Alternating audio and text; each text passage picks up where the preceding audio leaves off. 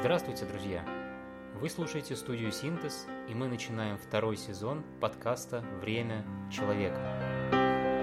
На этом уровне смирение – это умение воспринимать, ощущать, чувствовать радость этого мира, некую гармонию этого мира – Просто реально чувствуешь, как мозги трещат, если ты там вдруг высшую математику решил вспомнить. Идея легко присваивается. Человек только что от тебя какую-то вещь услышал, через пять минут он может уже другому продать ее как свою. Гиперопека создание вокруг ребенка в золотой клетке привело к тому, что э, ребенку ничего не надо, он сам не хочет ничего делать. Но здесь даже другой вопрос. Почему? Потому что вам выгодно, чтобы ребенок ничего не делал, иначе вы будете ненужными.